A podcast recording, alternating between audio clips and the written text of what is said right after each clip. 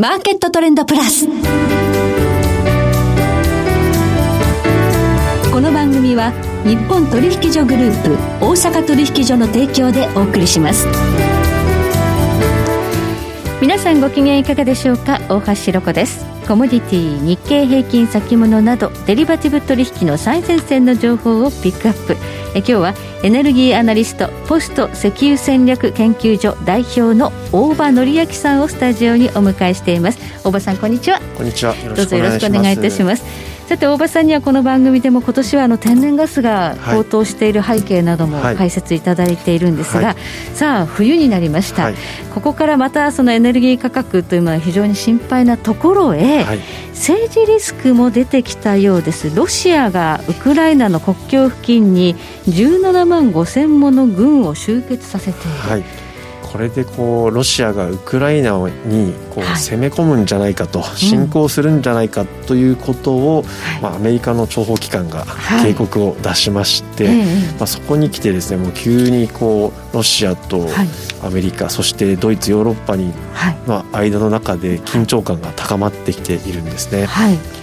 でこの、えー、緊張感の中で非常に重要なのがエネルギー供給をロシアがしている部分があるということですよね。はい、ここへ来てですねあのアメリカバイデン政権が、はい、えー、ロシアからドイツに向かってつながっているガスのパイプライン、はい、これあの新しく建設されたものでノルドストリーム2というふうに言うんですけども、これをですねもしウクライナにロシアが攻め込んだら、うん、えー、使わせないということを言い始めたんですね。はい、はい、使わせないというのはロシアへの制裁であるように見えて、はい、えでも供給されないということはそうですね、買う側も困りますよね。よね。はい、はい、でこのあの発言を受けてあのガス価格また上がりまして、はい、で週明け、えー、オランダの先物価格で115ユーロだったかな、はい、あのまあ、ほぼ過去最高に匹敵するぐらいの、えー、値段まで上がりまして、はい、えー、合わせてあの電気代もですね、はい、えー、ドイツとフランスで過去最高を記録したとい。うことで、はい、このまさに緊張が影響して、エネルギーマーケットがあの高騰しているということなんですね。これがどうなっていくか、まだあの非常に緊張が高まっているところであり、えー、来年の北京オリンピックっていうのが一つのイベントとして注視されているわけですが、はい、なんて言ったって寒い時期ですからね、はい、エネルギー価格、こうどうなっていくのか、この政治的背景踏まえて、今日はお話伺っていきたいと思います。はい、どうぞよろしくお願いいたします。その前に今日の主な指標です。今日大引けの日経平均株価です。207円85銭安、28,432円64銭で取引を終了しました。そして今、代償の日経平均先物夜間取引スタートしています。現在、28,420円で動いています。日経平均ボラテリティインデックスは20.58でした。そしてコモディティ、東京プラッツドバイ原油先物、22年5月切りは日中取引の終値で1180円高、5万320円でした。CME 原油先物価格は22年1月ものですが、日中取引の終値で3.2ポイント安、174.65ポイントでした。プラッツドバイ1180円安ですね。そして大阪金先物22年10月もの東京えー、日中取引の終値で15円高6516円となっています。ではこの後大場さんに詳しく伺っていきます。マーケットトレンドプラス。さて、ここで番組からのお知らせです。日本取引所グループ大阪取引所では12月20日月曜日午後7時30分からガソリン高騰、原油先物から学ぶその背景と展望と題して、ウェブセミナーを開催します。講師は、マーケットエッジ代表取締役、小菅務さん。ナビゲーターは私、大橋弘子です。定員は300名、参加は無料です。詳しくは、大阪取引所セミナーでご検索ください。また、ただいま、アマゾンギフト券が当たる、先物オプションシミュレーター体験キャンペーンを実施中です。大阪取引所が運営している無料の OSE 先物オプションシミュレーターを体験していただくと、Amazon ギフト券500円分が200名様に当たるチャンスです。詳細は大阪取引所シミュレーターでご検索ください。なお、本セミナーイベントは売買の勧誘を目的としたものではありません。金融商品取引においては、各商品の価格の変動や、有価証券の発行者の信用状況の悪化などにより、損失が生じる恐れがあります。金融商品取引を行う場合には、ご自身の判断で慎重に行っていただきますようお願いを申し上げます。さて今日はエネルギーアナリスト、ポスト石油戦略研究所代表、大場則明さんにお話を伺っていきます。さあ、この冬の寒い時期、そもそも今年は天然ガス、電気代などが高いという時期に、えー、ロシアがウクライナ侵攻を考えているのではないかという事態になっています。えー、ここで注目されるのが、えー、ロシアをロシアからパイプラインを通じて、はい、ヨーロッパに供給されている、まあ、天然ガスというのがあるんですが、そのノルドストリームというパイプラインですね。はいこれが、えー、問題になってきています。そもそもこのノルドストリームって何ぞやというところから。もともとはですね、あの、今回話題になっているのはノルドノルドストリーム2という2つ目なんですけども、ねはい、まあ、2があるってことは1があるわけですね。えー、ノルドストリーム1というのは、えー、2005年ですね、あの、メルケル政権の一つ前にですね、はい、あの、シュレーダー政権っていうのがあったんですけども、はい、そのシュレーダー首相が、えー、当時最初にあの、脱原発を宣言しまして、はい。はい、まあ、ある意味それとセットでですね、うん、脱原発する代わりにロシアからたくさんガスを買うというような政策をやったんですね、はい、それので作ったのがノルドストリーム1とい。うものでこれ2011年にもう完成して動いてい。るんですけれども、そのこう2本目となるのがノルドストリーム2なんで2本目が必要だったのか。はい。でその2本目の必要になった背景には、まあ、これも2つあってですね一つは、えー、メルケルえー、政権自体がですね、あの改めて脱原発を宣言、はい、えー、したことによって実は来年もう控えてるんですけど2022年にはドイツは原発全部止めないといけないんですね。はい、まあ、そうなるとできるだけ安いガスが必要だということで、うん、まあ、できれば来年までにはこのノルドストリーム2開通させて安いガスを買いたいとい。う思惑があると。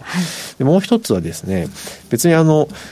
えこのノルドストリーム2っていうのはロシアからバルト海っていう海を通って直接ドイツに接続しているものなんですけれども、はい、えー、ヨーロッパ大陸ってロシアとも、まあ、こう地続きでつながってますので、うん、他の国を経由してガスもともと入ってきてるんですね、はい、でそれがその一番多かったのがウクライナを経由してくるガスっていうのが、まあ、90年代8割ぐらい、はい、ウクライナ企業だったんですけども、うん、ウクライナっていうのは旧ソ連、はい、えー、なので、うん、そのソ連崩壊した後ですね、えー、ロシアは旧ソ連国に対しては格安でガス売ってたんですよ。そうは、そうなんですか。はい、はい、もうある種手なずけるみたいな意味もあって、ロシア側についとけよと、はい、はい、なんかもうざっくり4分の1ぐらいの値段で売っていたんですけども、EU 価格の4分の1。そうですね。はい。それがですね、ウクライナが、えっと、2000年代にあの新米政権が、はい、誕生してしまって、アメリカ寄りの政権が生まれた。はい、はいそうすると新米政権に優遇する言われはないと。安く売ってたけど、はい、やめると。で、ヨーロッパ価格に、まあ、戻したというか、しちゃったんですね。はいはい、そうしたら、ウクライナが買えなくなってしまって、はいはい、えー、料金未払いだけど、ガスは使うと。まあそうですね、急に上げられてもね、上げられてもね。そうですね。はい、で、未払いが続いたことによって、はい、えー、じゃあ払った分しかガスは売らないということで、うんうん、まあ供給量をまあ、ちょビジネス上は正しいんですけどね、お金払ってないから止めたっていう。うん、確かに。はい。で、止めたんですけど、あの、ウクライナはお金払ってないけど、ガスを抜いて使っちゃったんですね。うん、はい。はい。そうすると、その後ろの国の、えーと、供給量が少なくなってしまって、はい、えーと、ウクライナはガス使ってるんだけどその後ろの国がガス使えなくなってしまうというそういうことが起きちゃったんですね。ウクライナでそこでなんかいろいろ問題があるから、はい。流れてこないってことですか？そうですね、お金払ってないけど使ってるせいで、うん、後ろの国が使えないという、うん、まあ、そういう状況が起きて、えー、何度かあのウクライナ以外の国でガスが足りなくなるという。そういうガス危機っていうのが何度かあったんです。はい、でそうなるともうウクライナっていうのがちょっとややこしいということで、うんうん、あの西側の国々もですね、ウクライナ経由じゃない方がいいと。でこの2というのは？はい。えっと、ロシアからドイツに直接ウクライナを通らないのを作ったんですね。はい。なので、ウクライナ通らない方が政治的にはいいだろうということで、まあ、作られたんですけども、はい、そこへ来てままたあのトランプ政権っていうのが、はいはい、えー、できてきて、えー、脱ロシアと言っときながら、新しくパイプラインを作るとは何事だと。まあ、そうね。はい。はい、っていうことで、イチャモンをつけてですね、95%ぐらい完成していたパイプラインを、経済制裁でそれ以上作れなくしてしまったんですよ。ノルドストリーム2。2を。はい。はい、1は動いてるんですけどね。はい。はい、それで、その、完成予定2020年だったんですけども、うん、ずっと止まってたんですね。はい。で、バイデンになり、はい、バイデン政権は少し緩和してですね、はい、今年の5月に、いや、もうここまであの作ったんだから、もういいよと。解除したんです、ね、解除したんです、制裁を、はい、それで建設が終わって完成しました。うんはいとなったら今度ドイツが政権交代しちゃったんですね。総選挙ありましたね。はい、はい、でメルケル政権が終わり、はい、新しい政権はえっと3党の連立で、はい、えー、第1党は SPD っていうそのもともとノルドストリームを作ったシュレーダーの母体ですね、はい、なんですけども実は第2党に緑の党というのが環境のね入っていて、緑の党は脱化石燃料で反ロシア、はい、ああじゃあこれに反対なんですか、はい、ノルドストリーム。2に反対を公約掲げてたんですね。なのでドイツの認可が下りないということが。それで何揉めてて完成してるのに。あのガスを通せないという稼働が遅れてるんです、はい、でも作っちゃったんですから通すんでしょ？って思いますけど。ただ認可をしないという状態になっていて、えー、そこにさらにバイデンが、はい、あのウクライナ侵攻をやめさせるために、はい、ノルドストリーム2を逆に政治的に利用すると。ああそうですか、はい、なのでロシアがもし攻めてきたらドイツに認可を下ろすなというふうに約束させたんですよ。はいこれ、じゃあ政治的にどこが勝つんですか、これ。いやこれは非常に難しい。エネルギー持ってるのはロシアですよね。はい。はい、で、これ、もし、暖冬になればい。いかもしれないんですけども、はい、あの寒くなるとやっぱ結局ガス足りなくなって、うん、ドイツ以外の国とかアメリカ以外の国が困りますから、はい、まあ値を上げるかもしれない、はい、あと長い目で見るとドイツも脱原発来年しますから、はい。まあ、やはりどこかで稼働するんでしょうけど、うん、本当に我慢比べみたいな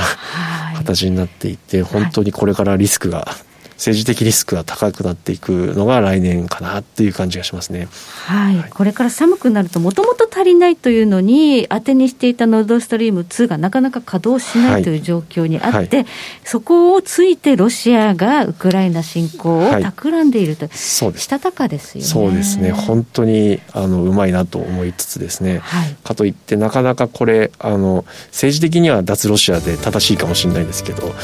あの、一般の消費者は高い値段で、はいね、だからますます電気代上がるかもしれないという状況なんですね。はい、はい、ありがとうございます。え今日はエネルギーアナリストポスト石油,、えー、石油戦略研究所代表の大場紀明さんをお迎えいたしましてお話を伺いました。大場さんどうもありがとうございました。ありがとうございました。えそして来週です来週はマーケットエッジ代表取締役小菅勉さんをお迎えいたしまして原油市場を取り巻く環境についてお届けしますそれでは全国の皆さんごきげんよう